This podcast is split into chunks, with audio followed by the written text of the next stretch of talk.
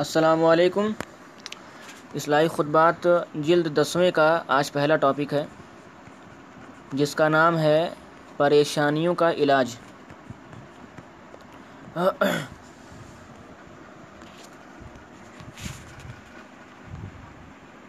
نحمدہ ونصلی علی رسولہ الکریم. اما بعد فاعوذ باللہ من الشیطان الرجیم. بسم اللہ الرحمن الرحیم.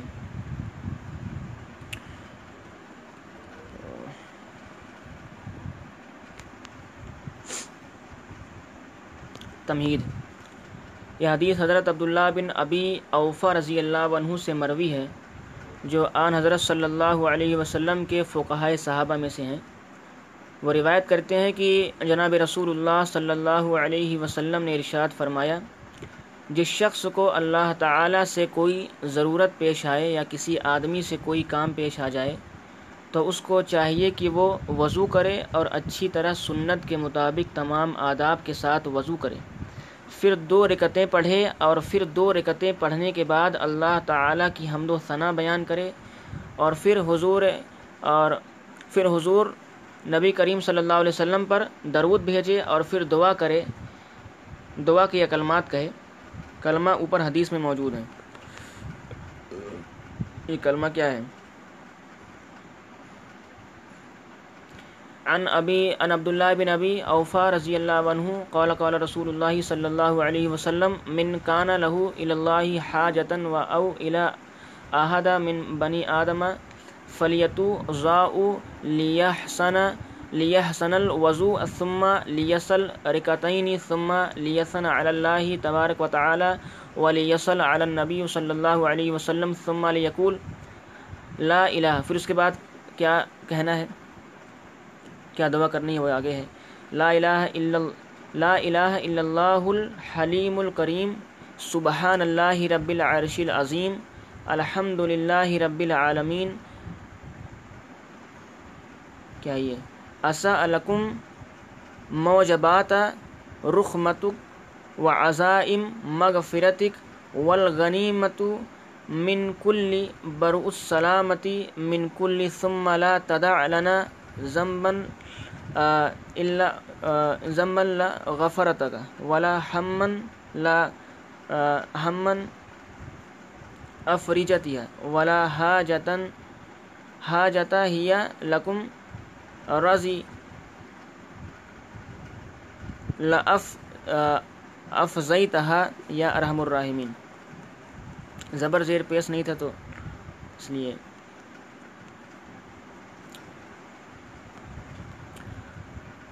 ہاں،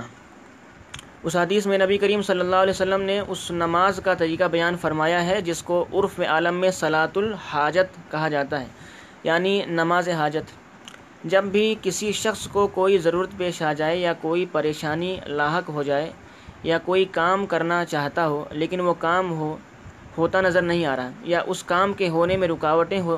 تو اس صورت میں نبی کریم صلی اللہ علیہ وسلم نے ایک مسلمان کو یہ تلقین فرمائی ہے کہ وہ نماز حاجت پڑھے اور نماز حاجت پڑھنے کے بعد دعائے حاجت پڑھے اور پھر اپنا جو مقصد ہے وہ اللہ تعالیٰ کے سامنے اپنی زبان اور اپنے الفاظ میں پیش کر دے. اس لینگویج میں بات کرتا ہے وہ. اللہ تعالیٰ کی رحمت سے یہ امید ہے کہ اگر اس کام میں خیر ہوگی تو انشاءاللہ وہ کام ضرور انجام پائے گا. لہٰذا حضور اقدس صلی اللہ علیہ وسلم کی سنت یہ ہے کہ ضرورت کے وقت نماز حاجت پڑھی جائے اور اللہ تعالیٰ کی طرف رجوع کیا جائے. ایک مسلمان اور کافر میں فرق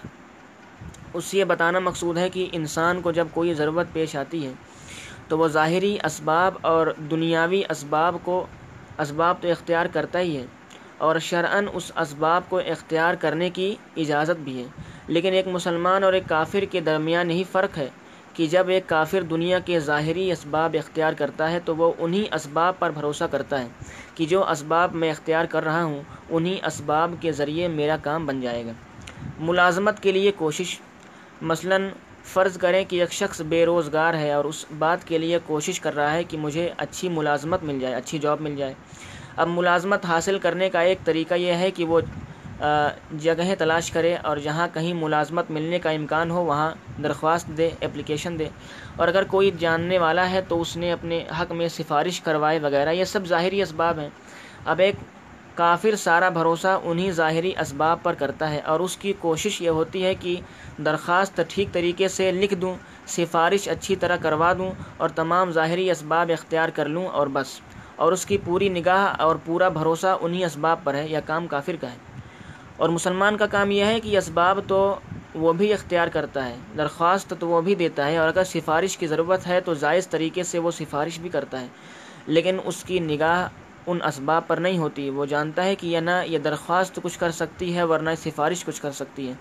کسی مخلوق کی قدرت اور اختیار میں کوئی چیز نہیں ہے۔ ان اسباب کے اندر تاثیر پیدا کرنے والی ذات اللہ جل شانہ کی ذات ہے۔ وہ مسلمان تمام اسباب اختیار کرنے کے بعد اسی ذات سے مانگتا ہے کہ یا اللہ، ان اسباب کو اختیار کرنا آپ کا حکم تھا، میں نے یہ اسباب اختیار کر لیے، لیکن اس اسباب میں تاثیر پیدا کرنے والے آپ ہیں،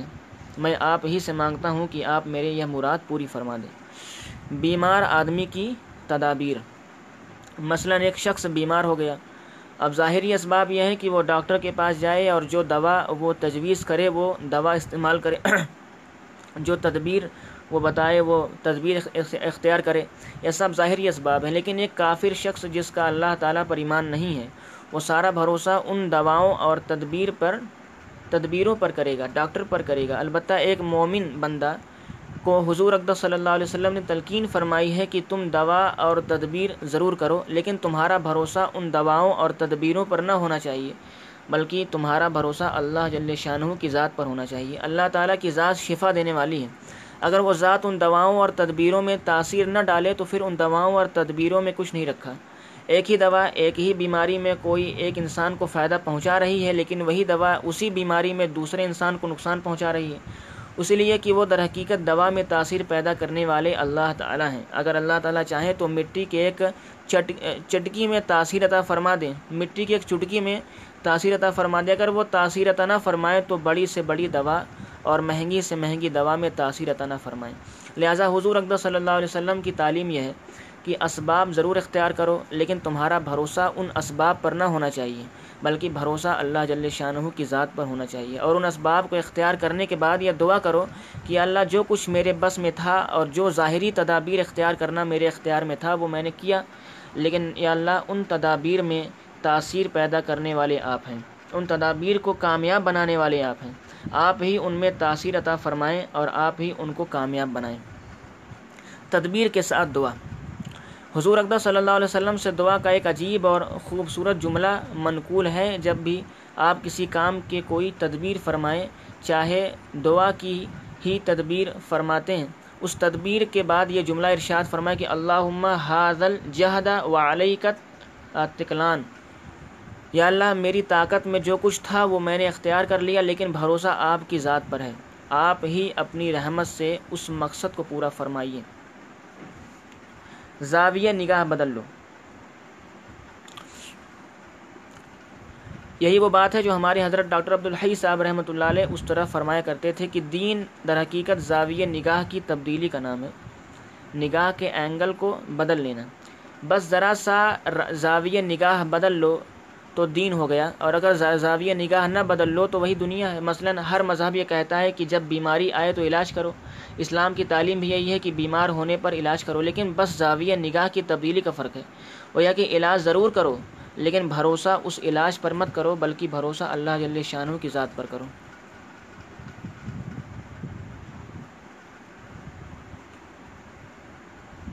ہوا الشافی،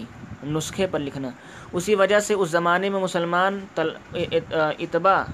یعنی کہ جو طبیب ہوتے ڈاکٹر ہوتے تھے، کا یہ طریقہ تھا کہ جب وہ کسی مریض کا نسخہ لکھتے تو سب سے پہلے نسخے کے اوپر ہوا شافی لکھا کرتے،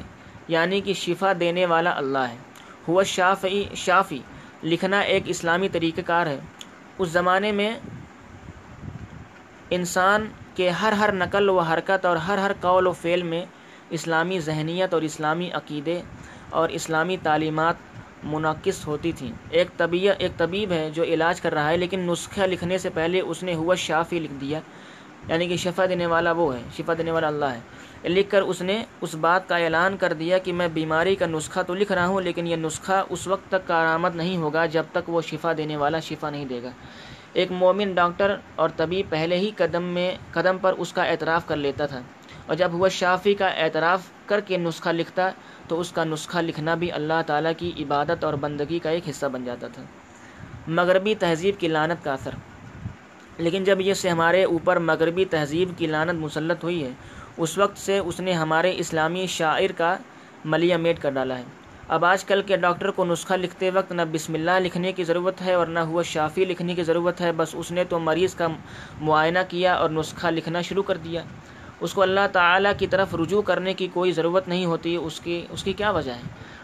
وجہ اس کی یہ ہے کہ یہ سائنس ہمارے پاس ایسے کافروں کے واسطے سے پہنچی ہے جن کے دماغ میں اللہ تعالیٰ کی شافی ہونے کا کوئی تصور موجود نہیں ہے۔ ان کا سارا بھروسہ اور اعتماد اپنی اسباب اور اپنی تدابیر پر ہے، اس لیے وہ صرف تدابیر اختیار کرتے ہیں۔ اسلامی شاعر کی حفاظت۔ اللہ تعالیٰ نے سائنس کو حاصل کرنے پر کوئی پابندی نہیں لگائی کوئی پابندی نہیں لگائی سائنس کسی قوم کی میراث نہیں ہوا کرتی، علم کسی قوم اور مذہب کی میراث نہیں ہوا کرتی۔ مسلمان بھی سائنس ضرور حاصل کریں، لیکن اپنے اسلامی شاعر کو تو محفوظ رکھیں اور اپنے دین و ایمان کی تو حفاظت کریں، اپنے عقیدے کی کوئی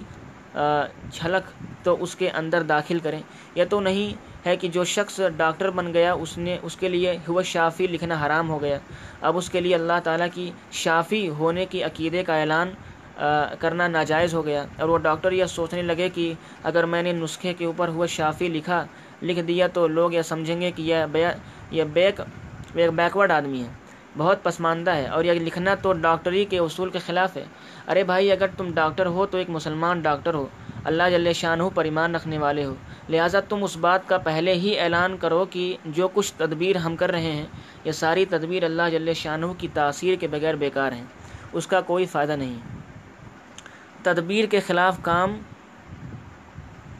کا نام اتفاق تدبیر کے خلاف کام کا نام اتفاق یعنی تدبیر کے خلاف جو کام ہوگی وہ اتفاق سے کام ہوگا۔ بڑے بڑے ڈاکٹر، اتباع اور متعالجین معالجین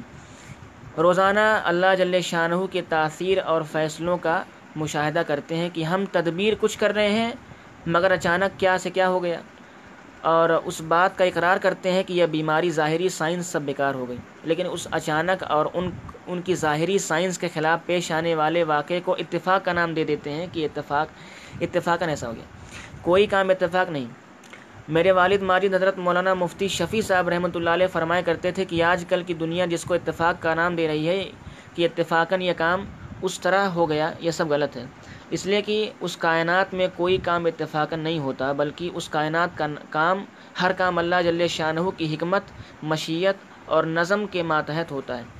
جب کسی کام کی علت اور سبب ہمارے سمجھ میں نہیں آیا آتا کہ یہ کام کن اسباب کی وجہ سے ہوا، کیوں ہوا، تو بس ہم کہہ دیتے ہیں کہ اتفاقاً یہ کام اس طرح ہو گیا۔ ارے جو اس کائنات کا مالک اور خالق ہے وہی اس پورے نظام کو چلا رہا ہے، اور ہر کام پورے مستحکم نظام کے تحت ہو رہا ہے، کوئی ذرہ اس کی مشیت کے بغیر ہل نہیں سکتا۔ اس لیے سیدھی سی بات یہ ہے کہ اس دوا میں بذات خود کوئی تاثیر نہیں ہوتی۔ اللہ جب اللہ جل شانہ نے اس دوا میں تاثیر پیدا فرمائی تھی تو فائدہ ہو گیا تھا، اور جب اللہ جل شانہ نے تاثیر پیدا نہیں فرمائی تو اس دوا سے فائدہ نہیں ہوا۔ بس یہ سیدھی سی بات ہے۔ اتفاق کا کیا مطلب؟ مسبب الاسباب پر نظر ہو۔ بس انسان یہی زاویہ نگاہ بدل لے کہ تدبیروں اور اسباب پر بھروسہ نہ ہو بلکہ مسبب الاسباب پر بھروسہ ہو کہ وہ سب کرنے والا ہے۔ اللہ جل شانہ نے نہ صرف تدبیر اختیار کرنے کی اجازت دی بلکہ تدبیر اختیار کرنے کا حکم دیا کہ تدبیر اختیار کرو اور ان اسباب کو اختیار کرو، اس لیے کہ ہم نے ہی یہ اسباب تمہارے لیے پیدا کیے ہیں، لیکن تمہارا امتحان یہ ہے کہ آیا تمہاری نگاہ اس اسباب کی حد تک محدود رہ جاتی ہے یا ان اسباب کے پیدا کرنے والے پر بھی جاتی ہے۔ نبی کریم صلی اللہ علیہ وسلم نے صحابہ کرام رضوان اللہ علیہ مجمعین کے دلوں میں یہ عقیدہ اس طرح پیوست فرما دیا تھا کہ ان کی نگاہ ہمیشہ مسبب الاسباب پر رہتی تھی، یعنی اللہ پر رہتی تھی۔ صحابہ کرام رضی اللہ عنہ اسباب کو صرف اس وجہ سے اختیار کرتے تھے کہ ہمیں اسباب اختیار کرنے کا اللہ تعالیٰ کی طرف سے حکم ہے، اور جب اللہ تعالیٰ کی ذات پر مکمل یقین اور بھروسہ حاصل ہو جاتا ہے تو پھر اللہ تعالیٰ اپنی مشیت کے عجیب و غریب کرشمے بندے کو دکھاتے ہیں۔ حضرت خالد ابن ولید رضی اللہ عنہ کا زہر پینا۔ حضرت خالد بن ولید رضی اللہ عنہ نے ایک مرتبہ شام کے ایک قلعے کا محاصرہ کیا ہوا تھا، گھیرا ہوا تھا۔ قلعہ کے لوگ محاصرے سے تنگ آ گئے تھے، وہ چاہتے تھے کہ صلح ہو جائے، لہٰذا ان لوگوں نے قلعے کے سردار کو حضرت خالد ابن ولید رضی اللہ عنہ کے پاس صلح کی بات چیت کے لیے بھیجا۔ چنانچہ ان کا سردار حضرت خالد خالد بن ولید رضی اللہ عنہ کی خدمت میں آیا۔ حضرت خالد بن ولید رضی اللہ عنہ نے دیکھا کہ اس کے ساتھ میں اس کے ہاتھ میں چھوٹی سی شیشی ہے۔ حضرت خالد بن ولید رضی اللہ عنہ نے اس سے پوچھا کہ یہ شیشی میں کیا ہے اور کیوں لے کر آئے ہو؟ اس نے جواب دیا کہ یہ شیشی میں زہر بھرا ہوا ہے اور یہ سوچ کر آیا ہوں کہ اگر آپ اس سے صلح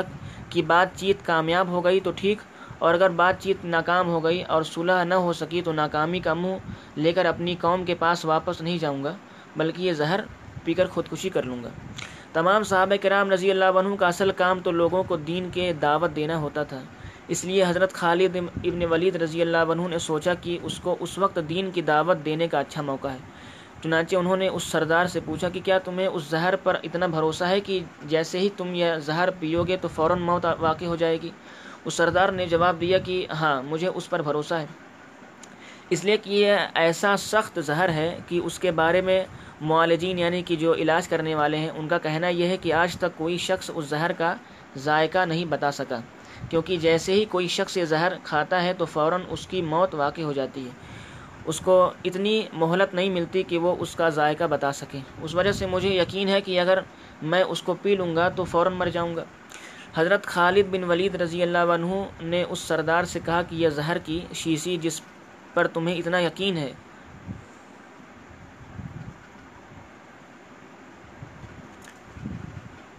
ذرا مجھے دو۔ اس نے وہ شیشی آپ کو دے دی، آپ نے وہ شیشی اپنے ہاتھ میں لی اور پھر فرمایا کہ اس کائنات کی کسی چیز میں کوئی تاثیر نہیں جب تک اللہ تعالیٰ اس کے اندر اثر نہ پیدا فرما دے۔ میں اللہ کا نام لے کر یہ دعا پڑھ کر بسم اللہ الذی لا یضر مع اسمہ شیء فی الارض وما فی السماء وہو السمیع العلیم، اس اللہ تعالیٰ کے نام کے ساتھ جس کے نام کے ساتھ کوئی چیز نقصان نہیں پہنچا سکتی، نہ آسمان میں اور نہ زمین میں، وہی سننے اور جاننے والا ہے۔ میں اس زہر کو پیتا ہوں، آپ دیکھنا کہ مجھے موت آتی ہے یا نہیں۔ اس سردار نے کہا کہ جناب، یہ آپ اپنے اوپر ظلم کر رہے ہیں، یہ زہر تو اتنا سخت ہے کہ اگر انسان تھوڑا سا بھی منہ میں ڈال لے تو جن ختم ہو جاتا ہے،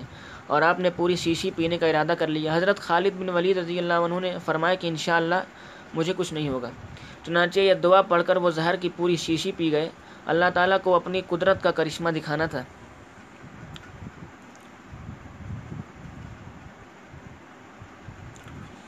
اس سردار نے اپنی آنکھوں سے دیکھا کہ حضرت خالد بن ولید رضی اللہ عنہ پوری شیشی پی گئے، لیکن اس پر موت کے کوئی آثار ظاہر نہیں ہوئے۔ وہ سردار یہ کرشمہ دیکھ کر مسلمان ہو گیا۔ ہر کام میں مشیت خداوندی ہے۔ بہرحال حضرت صحابہ کرام رضوان اللہ علیہ مجمعین کے دلوں میں یہ عقیدہ جمع ہوا تھا کہ جو کچھ اس کائنات میں ہو رہا ہے وہ اللہ جل شانہ کی مشیت سے ہو رہا ہے، ان کی مشیت کے بغیر کوئی ذرہ ذرہ حرکت نہیں کر سکتا۔ یہ عقیدہ ان کے دلوں میں اس طرح پیوست ہو چکا تھا کہ اس کے بعد یہ تمام اسباب بے حقیقت نظر آ رہے تھے، اور جب آدمی اس ایمان و یقین کے ساتھ کام کرتا ہے تو پھر اللہ تعالیٰ اس کو اپنی قدرت کے کرشمے بھی دکھاتے ہیں۔ اللہ تعالیٰ کی سنت یہ ہے کہ تم اسباب پر جتنا بھروسہ کرو گے اتنا ہی تم ہم تمہیں اسباب کے ساتھ باندھ دیں گے، اور جتنا تم اس کی ذات پر بھروسہ کرو گے تو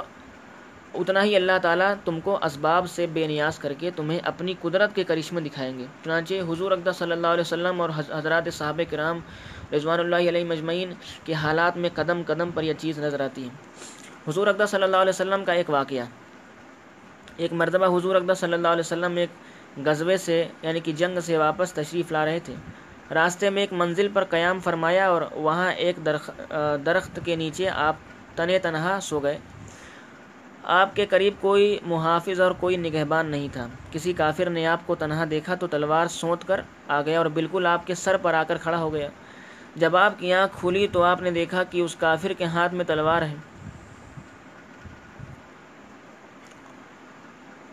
اور آپ نہتے ہیں، اور وہ کافر یہ کہہ رہا تھا کہ اے محمد صلی اللہ علیہ وسلم، اب تمہیں میرے ہاتھ سے کون بچائے گا؟ اس شخص کو یہ خیال تھا کہ جب حضور اکرم صلی اللہ علیہ وسلم یہ دیکھیں گے کہ اس کے ہاتھ میں تلوار ہے اور میں تنہا تن تنے تنہا ہوں، اور اچانک یہ شخص میرے سر پر کھڑا ہو گیا ہے تو آپ گھبرا جائیں گے اور پریشان ہو جائیں گے، لیکن آپ کے چہرے مبارک پر دور دور تک پریشانی کے کوئی آثار نمودار نہیں ہوئے۔ آپ نے اطمینان سے جواب دیا کہ مجھے اللہ تعالیٰ بچائیں گے۔ جب اس شخص نے دیکھا کہ آپ کے اوپر پریشانی اور گھبراہٹ کے کوئی آثار نہ ظاہر نہیں ہوئے تو اس کی وجہ سے اللہ تعالیٰ نے اس پر ایسا روب مسلط فرما دیا کہ اس کے ہاتھوں میں لرزہ آ گیا، ان کے کانپ گیا، اور اس لرزے کی وجہ سے تلوار ہاتھ سے چھوٹ گر پڑی۔ اب سرکار دو عالم صلی اللہ علیہ وسلم نے وہ تلوار ہاتھ میں ڈالی، اٹھا لی اور فرمایا کہ اب بتاؤ تمہیں کون بچائے گا۔ اس واقعے کے ذریعے اس شخص کو یہ دعوت دینی تھی کہ در حقیقت تم اس تلوار پر بھروسہ کر رہے تھے اور میں اس تلوار کے پیدا کرنے والے پر بھروسہ کر رہا تھا اور اس تلوار میں تاثیر دینے والے پر بھروسہ کر رہا تھا۔ یہی اسوہ حضور اقدس صلی اللہ علیہ وسلم نے صحابہ کرام رضوان اللہ علیہ مجمعین کے سامنے پیش فرمایا، اور اس کے نتیجے میں ایک ایک صحابی کا یہ حال تھا کہ وہ اسباب بھی اختیار کرتے تھے مگر ساتھ میں بھروسہ وہ اللہ تعالیٰ کی ذات پر کرتے تھے۔ پہلے اسباب، پھر توکل۔ ایک صحابی حضور اقدس صلی اللہ علیہ وسلم کی خدمت میں آئے اور عرض کیا کہ یا رسول اللہ، میں جنگل میں اونٹنی لے کر جاتا ہوں اور وہاں نماز کا وقت آ جاتا ہے، تو جب نماز کا وقت آ جائے اور اس وقت جنگل میں نماز کی نیت باندھنے کا ارادہ کروں تو اس وقت اپنی اونٹنی کا پاؤں کس کسی درخت کے ساتھ باندھ کر نماز پڑھوں یا اس اونٹنی کو نماز کے وقت کھلا چھوڑ دوں اور اللہ تعالیٰ پر بھروسہ کروں؟ جواب میں حضور اقدس صلی اللہ علیہ وسلم نے فرمایا، اے عقل سا کہا وتو کل، یعنی کہ اس اونٹنی کے کی پنڈلی رسی سے باندھ کر پھر اللہ تعالیٰ پر بھروسہ کرو، یعنی آزاد نہ چھوڑو بلکہ اس کو پہلے رسی سے باندھو، لیکن باندھنے کے بعد پھر بھروسہ اس رسی پر مت کرو بلکہ بھروسہ اللہ پر کرو، اس لیے کہ وہ رسی ٹوٹ بھی سکتی ہے اور رسی دھوکہ بھی دے سکتی ہے۔ اس حدیث کے مضمون کو مولانا رومی رحمۃ اللہ علیہ ایک مصرے کے اندر بیان فرماتے ہیں کہ یہ بتوکل پایائے اشتر بیند، یعنی توکل پر اونٹنی کا پاؤں باندھ دو، یعنی کہ توکل پر اونٹنی کا پاؤں باندھ دو۔ لہٰذا توکل اور اسباب کا اختیار کرنا، یہ دونوں چیزیں ایک مومن کے ساتھ اس کی زندگی میں ساتھ ساتھ چلتی ہیں۔ پہلے اسباب اختیار کرنا اور پھر اللہ تعالیٰ کے سے کہہ دے کہ اللہم حاضج حاضل جہدو علیہ کا تلکلان، یا اللہ جو تدبیر اور جو کوشش میرے اختیار میں تھی وہ میں نے اختیار کر لی، اب آگے بھروسہ آپ کی ذات پر ہے۔ اسباب کی اسباب کی یقینی موجودگی کی صورت میں توکل۔ حضرت مولانا اشرف علی تھانوی رحمۃ اللہ علیہ کی ایک لطیف بات یاد آ گئی۔ وہ فرماتے تھے کہ لوگ یوں سمجھتے ہیں کہ توکل صرف اسی صورت میں ہوتا ہے جب ظاہری اسباب کے ذریعے کسی کام کے ہونے یا نہ ہونے پر یا نہ ہونے دونوں کا احتمال ہو موجود ہو، یعنی کہ آپ نے کوئی کام کیا، اسباب اختیار کیے تو اس کام کے ہونے یا نہ ہونے پر آپ کو اطمینان نہ ہو، اس وقت تو توکل کرنا چاہیے اور اللہ تعالیٰ سے مانگنا چاہیے، لیکن جہاں پر کسی کام کے ہو جانے کی یقینی صورت موجود ہو وہاں پر اللہ تعالیٰ سے مانگنے اور اللہ تعالیٰ پر توکل کرنے آ آ آ کرنے کی زیادہ ضرورت نہیں، ورنہ توکل کا موقع ہے اور نہ ہی دعا کا موقع ہے۔ مثلا ہم دسترخوان پر کھانا کھانے کے لیے بیٹھے ہیں، کھانا سامنے چنا ہوا ہے، بھوک لگی ہوئی ہے، یہ بات بالکل یقینی ہے کہ ہم یہ اٹھا کر کھا لیں گے۔ اب ایسے موقع پر کوئی شخص بھی نہ توکل کرتا ہے اور نہ ہی اللہ تعالیٰ سے دعا کرتا ہے کہ یا اللہ یہ کھانا مجھے کھلا دے، اور نہ ہی کوئی شخص توکل اور دعا کرنے کی ضرورت محسوس کرتا ہے۔ توکل کا اصل موقع یہی ہے، لیکن حضرت تھانوی رحمۃ اللہ علیہ فرماتے ہیں کہ توکل کا اصل موقع تو یہی ہے اور اللہ تعالیٰ سے مانگنے کا اصل موقع یہی ہے، اس لیے کہ اگر اس وقت وہ اللہ تعالیٰ سے مانگنے مانگے گا تو اس کا مطلب یہ ہوگا کہ مجھے اس ظاہری سبب پر بھروسہ نہیں ہے جو میرے سامنے رکھا ہے، بلکہ مجھے آپ کے رزق دینے پر، آپ کی تخلیق پر، آپ کی قدرت اور رحمت پر بھروسہ ہے۔ اس لیے جب کھانا سامنے دسترخوان پر آ جائے تو اس وقت بھی اللہ تعالیٰ سے مانگو کہ یا اللہ یہ کھانا عافیت کے ساتھ کھلا دیجئے، کیونکہ اگرچہ غالب گمان یہ ہے کہ کھانا سامنے رکھا ہے، صرف ہاتھ بڑھانے بڑھا کر کھانے کی دیر ہے، لیکن یہ مت بھولو کہ یہ کھانا بھی اللہ تعالیٰ کی مشیت کے بغیر نہیں ہوا۔ کتنے واقعات ایسے پیش آ چکے ہیں کہ کھانا دسترخوان پر رکھا تھا، صرف ہاتھ بڑھانے کی دیر تھی، لیکن کوئی ایسا عارض پیش آ گیا یا کوئی ایسی پریشانی کھڑی ہو گئی یا کوئی ایسا حادثہ پیش آ گیا کہ آدمی وہ کھانا نہیں کھا سکا، وہ کھانا رکھا رہ گیا۔ لہٰذا اگر کھانا سامنے موجود ہو تو اس وقت بھی اللہ تعالیٰ سے مانگو کہ یا اللہ یہ کھانا مجھے کھلا دیجیے۔ خلاصہ یہ ہے کہ جب جس جگہ پر تمہیں یقینی طور پر معلوم ہو کہ یہ کام ہو جائے گا اس وقت بھی اللہ تعالیٰ سے مانگو کہ یا اللہ مجھے تو بظاہر نظر آ رہا ہے کہ یہ کام ہو جائے گا، لیکن مجھے پتہ نہیں کہ حقیقت میں یہ کام ہو جائے گا یا نہیں ہو جائے گا، کیونکہ حقیقت میں تو آپ کے قبضے قدرت میں ہے۔ اے اللہ اس کام کو ٹھیک ٹھیک انجام تک پہنچا دیجیے۔ دونوں صورتوں میں اللہ سے مانگو۔ جو حدیث میں میں نے شروع میں بیان کی تھی اس میں حضور اکرم صلی اللہ علیہ وسلم نے دو الفاظ ارشاد فرمائے، وہ یہ کہ تمہیں یا تو اللہ تعالیٰ سے کوئی ضرورت پیش آئے یا کسی آدمی سے کوئی ضرورت پیش آئے۔ یہ دو لفظ اس لیے ارشاد فرمائے کہ بعض کام ایسے ہوتے ہیں جس میں کسی آدمی کی مدد یا اس کی مداخلت کا کوئی راستہ ہی نہیں ہوتا، بلکہ وہ براہ راست اللہ تعالیٰ کی عطا ہوتی ہے۔ مثلا کسی شخص کو اولاد کی خواہش ہے، اب ظاہر اسباب میں بھی اس کسی انسان سے اولاد نہیں مانگی جا سکتی بلکہ اللہ تعالیٰ ہی سے مانگی جا سکتی ہے۔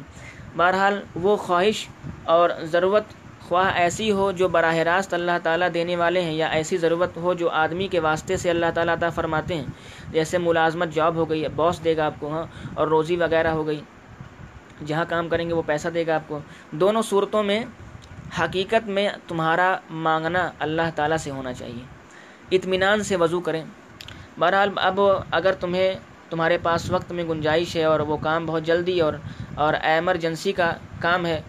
کام نہیں ہے، تو اس کام کے لیے پہلے صلاۃ الحاجت پڑھو۔ اور صلاۃ الحاجت پڑھنے کا طریقہ اس حدیث میں حضور اکرم صلی اللہ علیہ وسلم نے یہ ارشاد فرمایا کہ سب سے پہلے وضو کرو اور اچھی طرح وضو کرو، یعنی وہ وضو محض فرض ٹالنے کے انداز میں نہ کرو بلکہ یہ سمجھ کر کرو کہ یہ وضو در حقیقت ایک عظیم الشان عبادت کی تمہید ہے، شروعات ہے۔ اس وضو کے کچھ آداب اور کچھ سنتیں ہیں جو نبی کریم صلی اللہ علیہ وسلم نے تلقین فرمائے ہیں،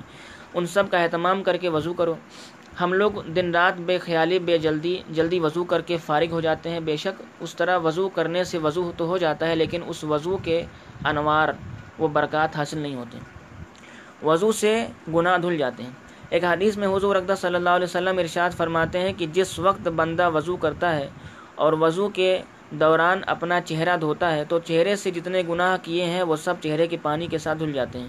اور جب دایاں ہاتھ دھوتا ہے تو دائیں ہاتھ کے جتنے گناہ ہوتے ہیں وہ سب دھل جاتے ہیں،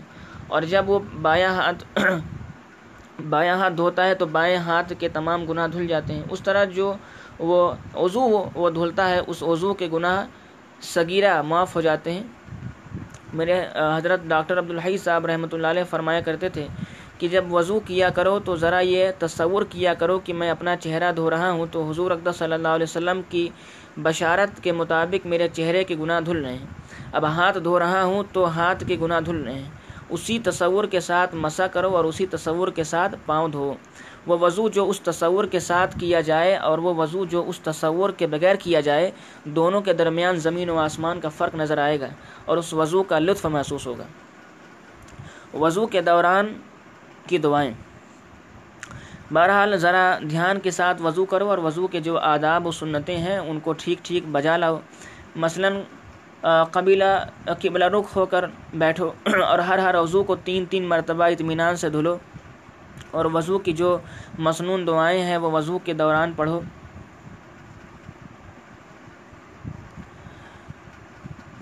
صلاۃ الحاجت کے لیے خاص طریقہ مقرر نہیں، پھر دو رکعت صلاۃ الحاجت کی نیت سے پڑھو اور اس صلاۃ الحاجت کے طریقے میں کوئی فرض کوئی فرق نہیں ہے۔ جس طرح عام نماز پڑھی جاتی ہے اسی طرح سے یہ دو رکعتیں پڑھی جائیں گی۔ بہت سے لوگ یہ سمجھتے ہیں کہ صلاۃ الحاجت پڑھنے کا کوئی خاص طریقہ ہے، لوگوں نے اپنی طرف سے اس کے خاص خاص طریقے گڑھ لیے ہیں۔ بعض لوگوں نے اس کے اس کے لیے خاص خاص صورتیں بھی متعین کر رکھی ہیں کہ پہلے رکعت میں فلاں صورت پڑھی جائے گی اور دوسری رکعت میں فلاں صورتیں پڑھی جائیں گی وغیرہ وغیرہ۔ لیکن حضور اکرم صلی اللہ علیہ وسلم نے صلاۃ الحاجت کا جو طریقہ بیان فرمایا ہے اس میں نماز پڑھنے کا کوئی الگ طریقہ بیان نہیں فرمایا اور نہ کسی صورت کی تعین فرمائی۔ البتہ بعض بزرگوں کے تجربات ہیں کہ اگر صلاۃ الحاجت میں فلاں فلاں صورتیں پڑھ لی جائیں تو بعض اوقات اس سے زیادہ فائدہ ہو جاتا ہے، تو اس کو سنت سمجھ کر انسان اختیار نہ کرے، اس لیے کہ اگر سنت سمجھ کر اختیار کرے گا تو وہ بدعت ہو جائے گا۔ چنانچہ میرے حضرت ڈاکٹر عبدالحی صاحب رحمۃ اللہ علیہ فرمایا کرتے تھے کہ جب صلاۃ الحاجت پڑھنے پڑھنی ہو تو پہلی رکعت میں سورۃ ال کیا ہے یہ الم نشرح لک صدرک، اور دوسری رکعت میں سورہ اذا جاء نصر اللہ پڑھ لیا کرو۔ لیکن اس کا یہ مطلب نہیں کہ یہ صورت نماز حاجت میں پڑھنا سنت ہے، بلکہ بزرگوں کے تجربے سے یہ پتہ چلا ہے کہ ان صورتوں کے پڑھنے سے زیادہ فائدہ ہوتا ہے۔ لہذا اگر کوئی شخص سنت سمجھے بغیر ان صورتوں کو پڑھے تو بھی ٹھیک ہے، اور اگر ان کے علاوہ کوئی دوسری صورت پڑھ لے تو اس میں سنت کے خلاف ورزی لازم نہیں آتی۔ بہرحال صلاۃ الحاجت پڑھنے کا کوئی خاص طریقہ نہیں ہے، بلکہ جس طرح عام نماز پڑھی جاتی ہے اسی طرح صلاۃ الحاجت کی دو رکعتیں پڑھی جائیں گی۔ بس نماز شروع کرتے وقت دل میں یہ نیت کر لے کہ یہ میں دو رکعت صلاۃ الحاجت کے طور پر پڑھتا ہوں۔ نماز کے لیے نیت کس طرح کی جائے؟ یہاں پر یہ بھی عرض کر دوں کہ آج کل لوگوں میں یہ مشہور ہو گیا ہے کہ ہر نماز کی نیت کے الفاظ علیحدہ علیحدہ ہو جاتے ہوتے ہیں، اور جب تک وہ الفاظ نہ کہے جائیں اس وقت نماز ادا نہیں ہوتی۔ اسی وجہ سے لوگ بار بار یہ پوچھتے بھی رہتے ہیں کہ فلاں نماز کی نیت کس طرح ہوتی ہے اور فلاں نماز کی نیت کس طرح ہوتی ہے، اور لوگوں نے نیت کے الفاظ کو باقاعدہ نماز کا حصہ بنا رکھا ہے۔ مثلا یہ الفاظ کہ نیت کرتا ہوں دو رکعت نماز کی، پیچھے اس امام کے، واسطے اللہ تعالیٰ کے، منہ میرا کعبہ شریف کی طرف، وغیرہ وغیرہ۔ خوب سمجھ لیں کہ یہ نیت ان الفاظ کا نام نہیں ہے، بلکہ نیت تو دل کے ارادے کا نام ہے۔ جب آپ نے گھر سے نکلتے وقت دل میں یہ نیت کر لی کہ میں ظہر کی نماز پڑھنے جا رہا ہوں، بس نیت ہو گئی۔ میں نماز جنازہ پڑھنے جا رہا ہوں، بس نیت ہو گئی۔ میں نماز عید پڑھنے جا رہا ہوں، بس نیت ہو گئی۔ میں نماز حاجت پڑھنے جا رہا ہوں، بس نیت ہو گئی۔ اب یہ الفاظ زبان سے کہنا آ, آ, کہنا تو واجب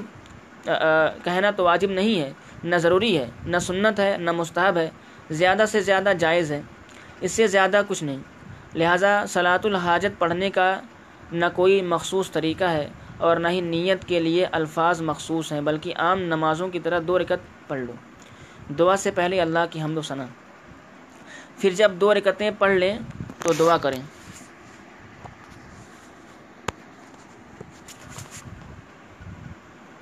اور یہ دعا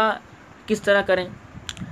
اس کے آداب بھی خود حضور اقدس صلی اللہ علیہ وسلم نے بتا دیے۔ یہ نہیں کہ بس اسلام بس سلام پھیرتے ہی دعا شروع کر دو،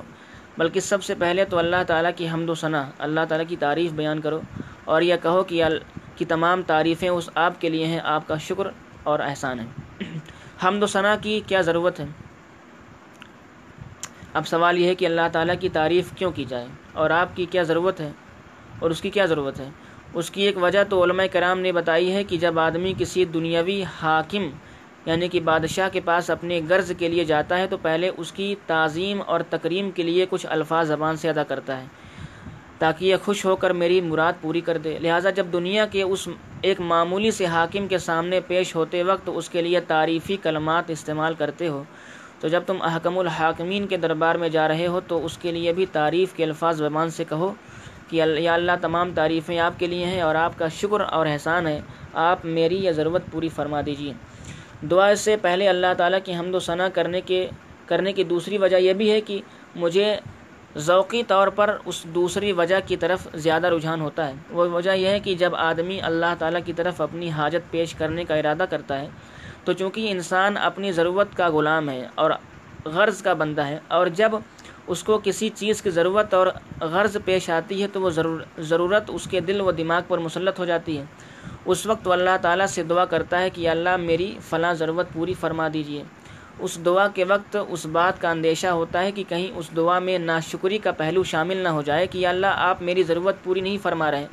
میری حاجتیں آپ پوری نہیں فرما رہے۔ حالانکہ انسان پر اللہ تعالیٰ کی جو نعمتیں بارش کی طرف برس رہی ہیں دعا کے وقت ان نعمتوں کی طرف انسان کا دھیان نہیں ہو دھیان نہیں جاتا اور بس اپنی ضرورت اور غرض کو لے کر بیٹھ جاتا ہے۔ بہرحال حضور اقدس صلی اللہ علیہ وسلم نے یہ تلقین فرمائی کہ جب تم اللہ تعالیٰ کے حضور کوئی حاجت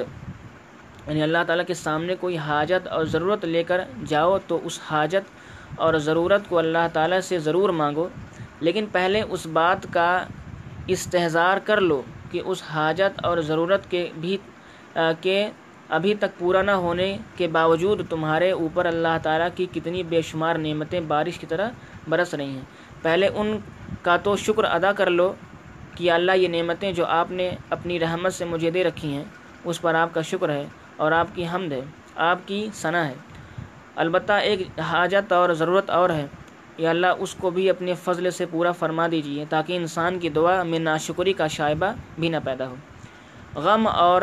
تکالیف بھی نعمت۔ حضرت حاجی امداد اللہ مہاجر مکی رحمۃ اللہ علیہ اپنی مجلس میں یہ مضمون بیان فرما رہے تھے کہ انسان کو زندگی میں جو غم، صدمے اور تکلیف پیش آتی ہے، اگر انسان غور کرے تو یہ تکلیف بھی در حقیقت اللہ تعالیٰ کی نعمت ہے، بیماری بھی اللہ تعالیٰ کی نعمت ہے، فقر و فاقہ یعنی غریبی بھی اللہ تعالیٰ کی نعمت ہے۔ اگر انسان کو حقیقت شناس نگاہ مل جائے تو وہ یہ دیکھے کہ یہ سب چیزیں بھی اللہ تعالیٰ کی نعمتیں ہیں۔ اب سوال یہ ہے کہ یہ چیزیں کس طرح سے نعمت ہیں؟ اس کا جواب یہ ہے کہ احادیث شریف میں ہے کہ جب آخرت میں اللہ تعالیٰ تکالیف اور مصیبتوں پر صبر کرنے والوں کو بے حساب اجر عطا فرمائیں گے، تو جن لوگوں پر دنیا میں زیادہ تکالیف اور مصیبتیں نہیں گزری ہوں گی وہ تمنا کریں گے کہ کاش دنیا میں ہماری کھالیں قینچیوں سے کاٹی گئی ہوتی اور ہم بھی اس پر صبر کرتے اور اس صبر پر وہ اجر ملتا جو آج ان صبر کرنے والوں کو مل رہا ہے۔ بہرحال حقیقت میں یہ تکلیف بھی نعمت ہے، مگر چونکہ ہم کمزور ہیں اور اس وجہ سے ہمیں ان کی نعمت ہونے کا استحضار نہیں ہوتا۔ حضرت حاجی صاحب رحمۃ اللہ علیہ کی عجیب دعا۔ حضرت حاجی صاحب رحمۃ اللہ علیہ یہ مضمون بیان فرما رہے تھے کہ اسی دوران مجلس میں ایک شخص آ گیا جو معذور تھا، ہینڈی کیپ تھا اور مختلف بیماریوں میں مبتلا تھا۔ وہ آ کر حضرت حاجی صاحب رحمۃ اللہ علیہ سے یہ کہنے لگا کہ حضرت میرے لیے دعا فرمائیے کہ اللہ تعالیٰ مجھے اس تکلیف سے نجات دے دے۔ حضرت تھانوی رحمۃ اللہ علیہ نے فرماتے ہیں کہ ہم لوگ جو حاضرین مجلس تھے حیران ہو گئے کہ ابھی تو حضرت حاجی صاحب رحمۃ اللہ علیہ فرما رہے تھے کہ ساری تکلیفیں اور مصیبتیں نعمت ہوتی ہیں، اور اب یہ شخص تکلیف کے ازالے کے لیے یعنی تکلیف دور کرنے کی دعا کر رہا ہے۔ اب اگر حضرت حاجی صاحب رحمۃ اللہ علیہ اس شخص کے لیے تکلیف کے ازالے کی دعا کریں گے تو اس کا مطلب یہ ہوگا کہ نعمت کے ازالے کی دعا کرنے، نعمت کو چھوٹ جانے کی دعا کرنے۔ حضرت حاجی صاحب رحمۃ اللہ علیہ نے اپنے اسی وقت ہاتھ اٹھا کر یہ دعا فرمائی کہ اللہ حقیقت میں یہ ساری تکلیفیں اور مصیبتیں نعمت ہیں، لیکن اے اللہ ہم کمزور ہیں، آپ ہماری کمزوری پر نظر فرماتے ہوئے اس تکلیف کی نعمت کو صحت کے نعمت سے بدل دیجیے۔ تکلیف کے وقت دوسری نعمتوں کا استحضار، اور پھر عین تکلیف کے وقت انسان کو جو بے شمار نعمتیں حاصل ہوتی ہیں انسان اس کو بھول جاتا ہے۔ مثلا اگر کسی کے پیٹ میں درد ہو رہا ہے تو اب وہ اس پیٹ کے درد کو لے کر بیٹھ جاتا ہے، لیکن وہ نہیں دیکھتا کہ آنکھ جو اتنی بڑی نعمت اس کو ملی ہوئی ہے اس میں کوئی تکلیف نہیں، کان کتنی بڑی نعمت ملی ہوئی ہے اس میں کوئی تکلیف نہیں، زبان میں کوئی تکلیف نہیں، دانتوں میں کوئی تکلیف نہیں، سارے جسم میں اور کسی جگہ تکلیف نہیں، بس صرف پیٹ میں معمولی سی تکلیف ہو رہی ہے۔ اب یہ دعا ضرور کرو کہ اللہ پیٹ کی تکلیف دور کر دیجئے، لیکن دعا کرنے سے پہلے اللہ تعالیٰ کی اس پر حمد و ثنا کرو کہ اللہ جو اور بے شمار نعمتیں آپ نے عطا کی ہیں، اے اللہ ہم اس پر آپ کا شکر ادا کرتے ہیں، البتہ جو وقت جو یہ تکلیف آئی آ گئی ہے اس کے لیے درخواست کرتے ہیں کہ آپ اس تکلیف کو دور کر دیجیے۔ حضرت میاں صاحب رحمۃ اللہ علیہ اور شکر نعمت۔ میرے والد ماجد حضرت مولانا شفیع صاحب رحمۃ اللہ علیہ کے استاذ تھے حضرت میاں اصغر حسین صاحب رحمۃ اللہ علیہ، مادر مادر ذات ولی اللہ تھے اور عجیب و غریب بزرگ تھے۔ حضرت والد صاحب ان کا واقعہ بیان فرماتے ہیں کہ ایک مرتبہ مجھے پتہ چلا کہ حضرت میاں صاحب بیمار ہیں اور ان کو بخار ہے۔ میں عیادت کے لیے ان کی خدمت میں حاضر ہوا، میں نے دیکھا کہ وہ شدید بخار میں تپ رہے ہیں اور بخار کی کرب اور بے چینی کی تکلیف میں ہیں۔ میں نے جا کر سلام کیا اور پوچھا کہ حضرت کیسے مزاج ہیں، طبیعت کیسی ہے؟ جواب میں فرمایا کہ الحمدللہ میری آنکھیں صحیح کام کر رہی ہیں، الحمدللہ میرے کان صحیح کام کر رہے ہیں، الحمدللہ میری زبان صحیح کام کر رہی ہے۔ جتنی نعمت جتنی تکلیفیں نہیں تھیں ان سب کا ایک ایک کر کے ذکر کر دیا اور ان سب میں کوئی بیماری نہیں، البتہ بخار ہے، دعا کرو کہ اللہ تعالیٰ ان کو بھی دور فرما دے۔ یہ ہے ایک شکر گزار بندے کا عمل جو عین تکلیف میں بھی ان راحتوں اور نعمتوں کا استحضار کر رہا ہے جو اس وقت حاضر ہے حاصل ہے، جس کی وجہ سے اس تکلیف کی شدت میں بھی کمی آتی ہے۔ حاصل شدہ نعمت پر شکر۔ بہرحال حضور اکرم صلی اللہ علیہ وسلم یہ جو تکلیف آ آ یہ جو تلقین فرما رہے ہیں کہ دعا کرنے سے پہلے اللہ تعالیٰ کی حمد و ثنا کرو، مطلب یہ ہے کہ اللہ تعالیٰ کے سامنے اس وقت جو حاجت اور ضرورت پیش کرنے جا رہے ہو اس کے علاوہ اللہ تعالیٰ کی جو نعمتیں اس وقت تمہارے تمہیں حاصل ہیں پہلے ان کا استحضار کر کے ان پر شکر ادا کرو اور اس پر اللہ تعالیٰ کی حمد و ثنا کرو۔ حمد و ثنا کے بعد درود شریف کیوں؟ اللہ تعالیٰ کی حمد و ثنا کے بعد کیا کریں؟ اس کے لیے ارشاد فرمائیں کہ ولی صلی علی النبی صلی اللہ علیہ وسلم حمد و ثنا کے بعد اپنے اپنی حاجت پیش کرنے سے پہلے نبی کریم صلی اللہ علیہ وسلم پر درود بھیجو۔ اب سوال یہ ہے کہ اس وقت درود بھیجنے کا کیا موقع ہے؟ بات دراصل یہ ہے کہ حضور اقدس صلی اللہ علیہ وسلم اپنی امت پر بہت ہی زیادہ شفیق اور مہربان ہیں، وہ یہ چاہتے ہیں کہ جب میرا امتی اللہ تعالیٰ کے حضور دعا مانگے تو اس کی وہ دعا رد نہ کی جائے۔ پوری کائنات میں درود شریف کے علاوہ کسی دعا کے بارے میں یہ گارنٹی نہیں ہے کہ یہ وہ ضرور قبول ہوگی، لیکن اگر نبی کریم صلی اللہ علیہ وسلم پر درود بھیجا جائے تو اس کے بارے میں یہ گارنٹی یقینی ہے کہ وہ ضرور قبول ہوگی۔ جب ہم درود بھیجتے ہیں اللہم صلی علی محمد وعلی آل محمد النبی الامی، اس کا یہ مطلب ہے کہ اس کا مطلب یہ ہے اے اللہ محمد صلی اللہ علیہ وسلم پر رحمت نازل فرمائیے، یا ایسی دعا ہے کہ اس کے رد ہونے کا کوئی امکان نہیں، اس کی قبولیت کا وعدہ ہے، اس کی قبولیت کی گارنٹی ہے کہ یہ دعا ضرور قبول ہوگی، اس لیے کہ حضور اقدس صلی اللہ علیہ وسلم پر تو پہلے سے رحمتیں نازل ہو رہی ہیں اور مزید نازل ہوتی رہیں گی، وہ ہمارے درود بھیجنے کی محتاج نہیں ہیں۔ درود شریف بھی مقبول اور دعا بھی قبول، لیکن حضور اقدس صلی اللہ علیہ وسلم یہ چاہتے ہیں کہ میرے امتی اپنے مراد اور ضرورت مانگنے سے پہلے مجھ پر درود بھیج دیں، تو اللہ تعالیٰ اس درود کو ضرور قبول فرمائیں گے، اور جب درود شریف کو قبول فرمائیں گے تو اس حاجت اور ضرورت کی دعا بھی ضرور قبول فرمائیں گے، اس لیے کہ ان کی ان کی رحمت سے یہ بات بعید ہے کہ ایک دعا کو تو قبول فرما لیں اور دوسری دعا کو رد فرما دیں، اس لیے کہ درود شریف کے بعد کی جانے والی دعا کی قبولیت کی زیادہ امید ہے۔ حضور اقدس صلی اللہ علیہ وسلم اور ہدیہ اور ہدیہ کا بدلنا، ایک اور دوسری وجہ میرے حضرت ڈاکٹر عبدالحی صاحب رحمۃ اللہ علیہ بیان فرمایا کرتے تھے کہ حضور اقدس صلی اللہ علیہ وسلم کا عمر بھر کا معمول یہ تھا کہ جب کوئی شخص آپ کی خدمت میں کوئی ہدیہ لے کر آتا تو آپ اس ہدیے کا کچھ نہ کچھ بدلہ ضرور دیا کرتے تھے اور ہدیے کی مکافات فرمایا کرتے تھے، اور یہ درود شریف بھی ایک ہدیہ ہے، اس لیے کہ حدیث شریف میں صراحت ہے کہ آپ نے ارشاد فرمایا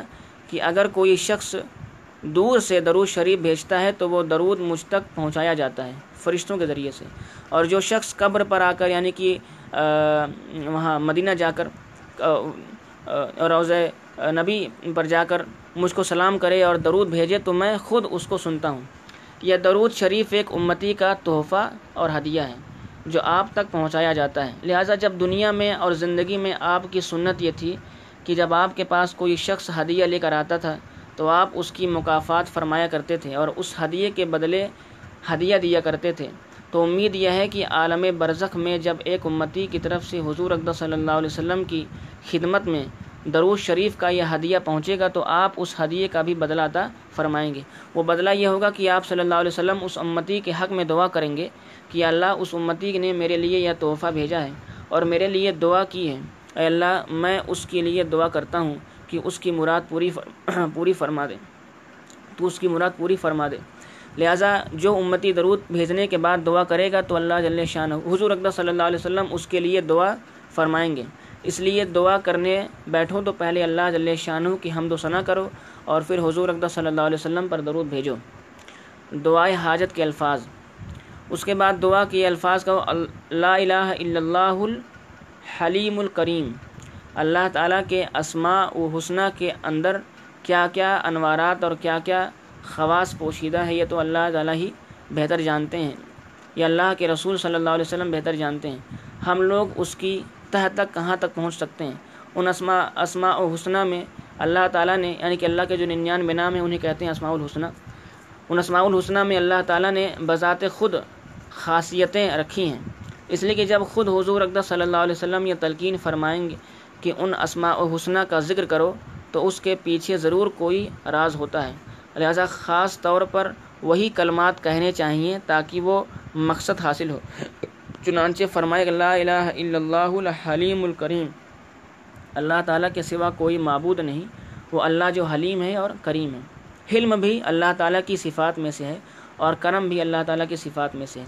ان دونوں صفتوں کو خاص طور پر بظاہر اس لیے ذکر فرمایا کہ بندہ پہلے مرحلے پر ہی یہ اعتراف کرے کہ یا اللہ میں اس قابل تو نہیں ہوں کہ آپ میری دعا قبول کریں، اپنی ذات کے لحاظ سے میں اس لائق تو نہیں ہوں کہ آپ کی بارگاہ میں کوئی درخواست پیش کر سکوں، میں بہت گناہ گار ہوں، اس وجہ سے میرے گناہ بے شمار ہیں، میری خطائیں بے شمار ہیں، میری بدعمالیاں اتنی ہیں کہ آپ کے حضور درخواست پیش کرنے کی لیاقت مجھ میں نہیں ہے، لیکن چونکہ آپ حلیم ہیں، بردباری ہیں، آپ کی صفت ہے، اور اس کی وجہ سے کوئی بندہ چاہے وہ کتنا ہی خطا کار ہو، اس خطا کار کی خطاؤں کی وجہ سے جذبات میں آ کر آپ کوئی فیصلہ نہیں فرماتے، بلکہ اپنی صفت حلم کے تحت فیصلہ فرماتے ہیں۔ اس لیے میں صفت حلم کا واسطہ دے کر دعا کرتا ہوں، اور آپ کی صفت حلم کا تقاضا یہ ہے کہ آپ میری گناہوں سے درگزر فرمائیں اور پھر صفت کرم کا معاملہ فرمائیں، یعنی صرف یہ نہ ہو کہ گناہوں سے درگزر فرمائیں بلکہ اوپر سے مزید انوار نوازشیں عطا فرمائیں، مزید اپنا کرم میرے اوپر فرمائیں۔ صفت کرم اور صفت حلم کا واسطہ دے کر دعا کرو۔ اس کے بعد فرمایا سبحان اللہ رب العرش العظیم، اللہ تعالیٰ پاک ہے جو عرش عظیم کا مالک ہے، والحمد للہ رب العالمین، اور تمام تعریفیں اس اللہ کے لیے ہیں جو تمام جہانوں کا پالنے والا ہے۔ پہلے یہ تعریفیں کلمات کہے اور اس کے بعد ان الفاظ کے ساتھ دعا کریں، اللہم انی اسألک موجبات رحمتک، اے اللہ میں آپ سے ان چیزوں کا سوال کرتا ہوں جو آپ کی رحمت کا موجب ہیں، وعزائم مغفرتک وعزائم مغفرتک، اور آپ کی پختہ مغفرت کا سوال کرتا ہوں، والغنیمت والغنیمت من کل بر من کل بر، اور اس بات کا سوال کرتا ہوں کہ مجھے ہر نیکی سے حصہ عطا فرمائیں، والسلامت من کل اثم، اور مجھے ہر گناہ سے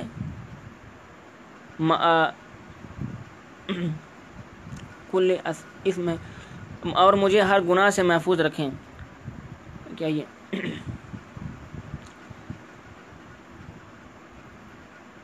لا تدع لنا ذنبا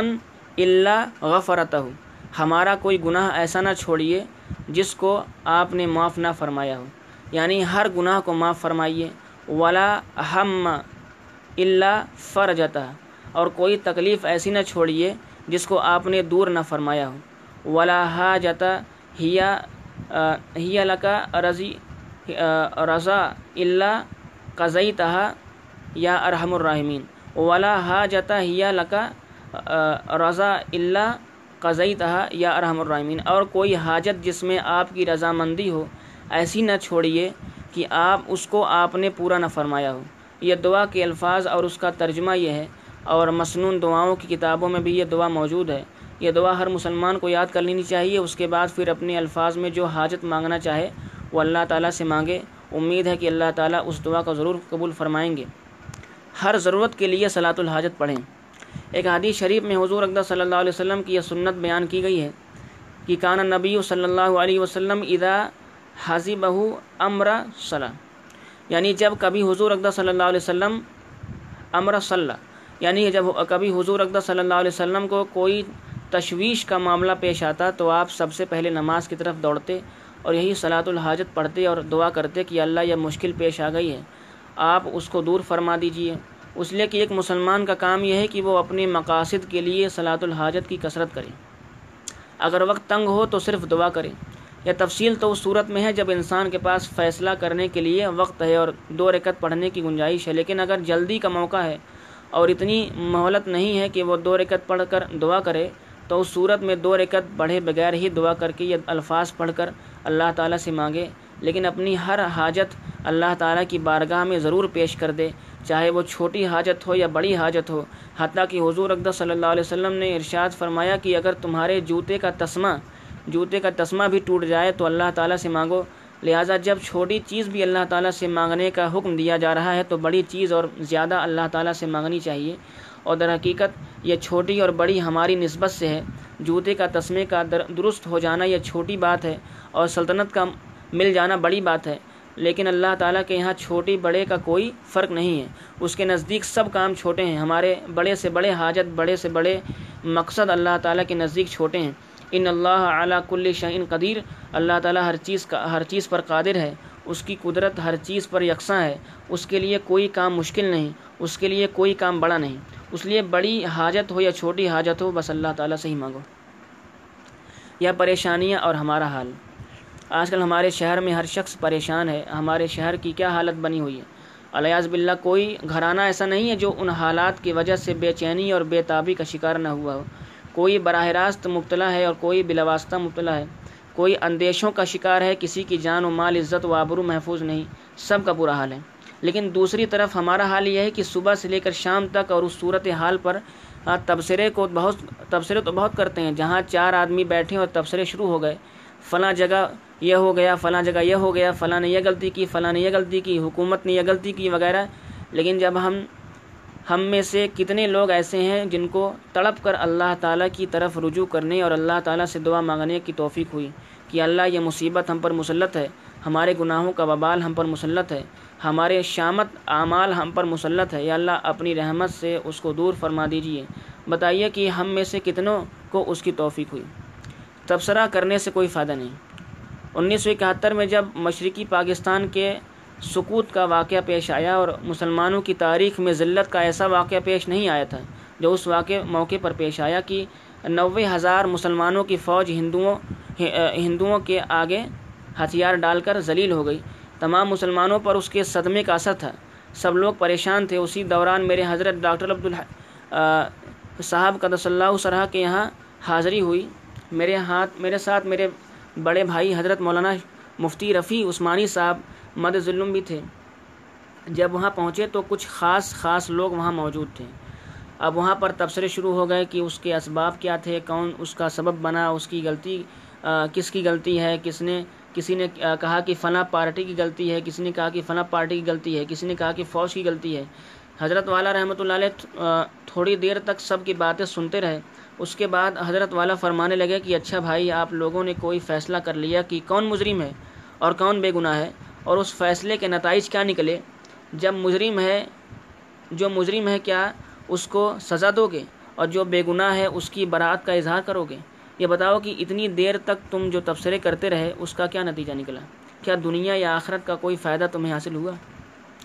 تبصرے کے بجائے دعا کرو۔ اگر اتنی دیر تم اللہ تعالیٰ کے حضور دعا کر لے کر لیے ہاتھ اٹھا دیتے اور اللہ تعالیٰ سے کہتے کہ یا اللہ ہماری شامت اعمال کے نتیجے میں ہم پر یہ مصیبت آ گئی ہے، اے اللہ ہمیں معاف فرما دے اور ہم اس سے اور ہم سے اس مصیبت کو دور فرما اور ہماری شامت اعمال کو رفع فرما اور اس ذلت کو عزت سے بدل دیجیے، اگر یہ دعا کر لیتے کر لی ہوتی تو کیا بعید ہے کہ اللہ تعالیٰ اس دعا کو قبول فرما لیتے، اور اگر بالفرض وہ دعا قبول نہ ہوتی تب بھی اس دعا کے کرنے کا ثواب تو حاصل ہو جاتا اور آخرت کی نعمت تمہیں حاصل ہو جاتی۔ اب یہ تم نے اور یا تم نے بیٹھ کر جو فضول تبصرے کیے اس سے نہ کوئی دنیا کا فائدہ ہوا اور نہ ہی آخرت کا کوئی فائدہ ہوا۔